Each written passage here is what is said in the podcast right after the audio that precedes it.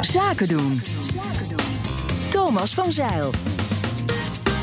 Ja, een echte ondernemer is altijd op zoek naar kansen en die liggen niet alleen in eigen land. Normaal gesproken hebben we het over de kansen in het buitenland samen met de Rijksdienst voor Ondernemend Nederland. Maar zaken doen over de grens, dat is vanwege het coronavirus op dit moment erg ingewikkeld. Bleek vorige week al toen we elkaar spraken. Tjerk Opmeer, directeur internationale programma's van de RVO. Goedemiddag. Goedemiddag. Maar het is jou gelukt. Wij gaan toch positief beginnen. Waarmee precies?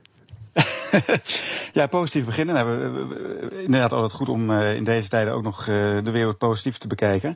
Nee, wat, uh, wat ons heel erg opvalt is natuurlijk dat er, dat er heel veel vragen zijn vanuit ondernemers om internationaal zaken te doen.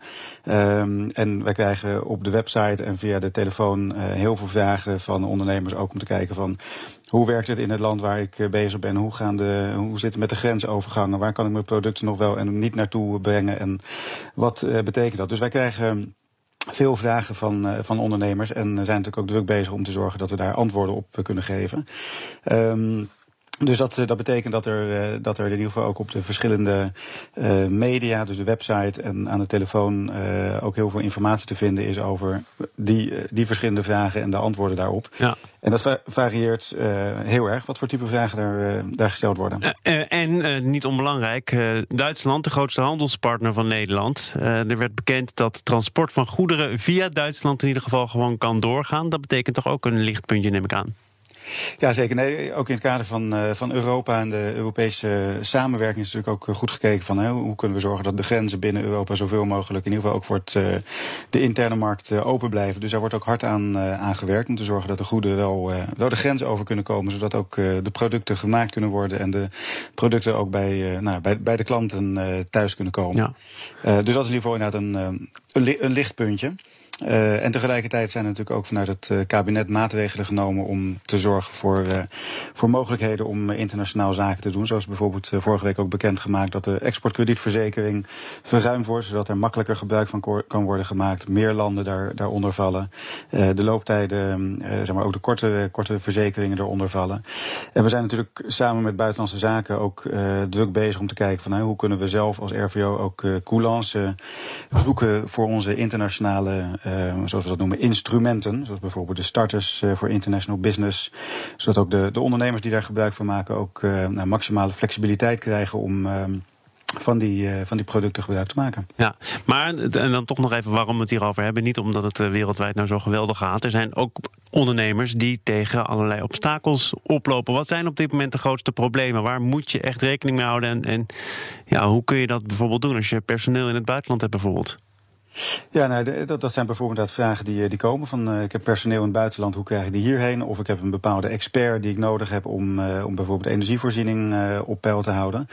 en wat zijn daar dan de mogelijkheden om, om toch naar de grens over te gaan? Over het algemeen is, er, is, is daar ook ruimte voor. En wat ons advies ook is, zeker als het in, in wat verder gelegen landen betreft, neem ook contact om met bijvoorbeeld de ambassade of de consulaat-generaal. Daar zijn, zijn mensen die kunnen, kunnen helpen, ook op het moment als bijvoorbeeld ondernemers ondernemer die uh, wat is het, lithiumbatterijen uit, uh, uit China nodig heeft. Ja, waar, hoe krijgt hij de grens over? Hoe kan hij zorgen dat hij die zo snel mogelijk toch hier kan krijgen? neem daar ook contact over op met de ambassade. Zo hebben we bijvoorbeeld de, de, web, de app Internationaal Ondernemen, uh, de export-app, waarin ook alle uh, gegevens zeg maar, van de ambassade staan, zodat je heel snel contact kan opnemen. Ja. En die kunnen je dan ook uh, goed helpen om te kijken van wat is er mogelijk. Natuurlijk niet alles is mogelijk, maar wel om te kijken van wat zijn de, de kansen om toch tot goede oplossingen te komen. in heel veel industrieën zie je dat de wereld een beetje naar online beweegt. met allerlei ehm, instructievideo's of lesprogramma's of nou goed, het thuiswerken. Hebben jullie ergens ook daar nog uh, oplossingen gevonden? Of, of zijn het echt alleen maar productiebedrijven? Ja, vooralsnog zijn het, zijn productiebedrijven. Wat ik vorige week ook, eh, ook aangaf. Uh, zorg dat je, dat je inderdaad op die manier bijvoorbeeld virtueel ook goed contact wel met je, met je afnemers en, uh, en je, je, je partners houdt.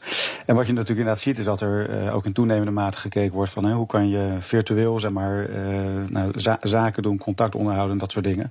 Dus ik kan me voorstellen dat je daar inderdaad ook een, een, een trend ziet toenemen van ja, toch zoeken van hoe kan je daar ook gebruik van maken van dat soort mogelijkheden om nou ja, zeg maar ook op die manier grensoverschrijdend zaken te doen. Nou, maar staat dat hele grensoverschrijdende zaken doen niet een beetje ter discussie? Hè? Want de productieketens, er werd eerder verwezen naar SARS bijvoorbeeld. En hoe dat dan verschilt ten opzichte van nu, juist omdat maar weer eens blijkt hoe de hele wereld met elkaar verweven is.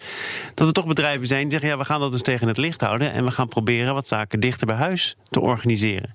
Snap je dat? Ja, ja, ja en nee. Ik denk dat het uh, zeker in de situatie nu dat, dat bedrijven daar ook uh, naar kijken. Dat gebeurt natuurlijk sowieso ook voor het coronavirus wel oh, dat, dat, dat de regionalisering wat, wat toenam. Um, om verschillende redenen, ook vanwege de, het klimaat en om, om allerlei andere redenen.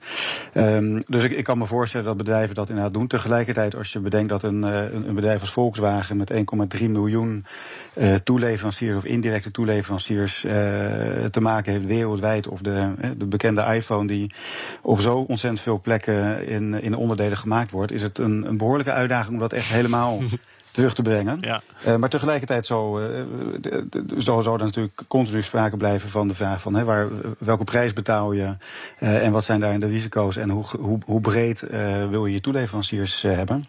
Dus ik kan me voorstellen dat bedrijven daar ook naar kijken. Uh, of dat in één keer tot een, een grote shock uh, gaat, gaat leiden, die, die in één keer, nadat het, nou, zeg maar, de, de, deze crisis voorbij is, tot hele andere patronen leidt. dat weet ik niet, maar het, het zal ongetwijfeld zo zijn dat, dat bedrijven daar ook naar kijken.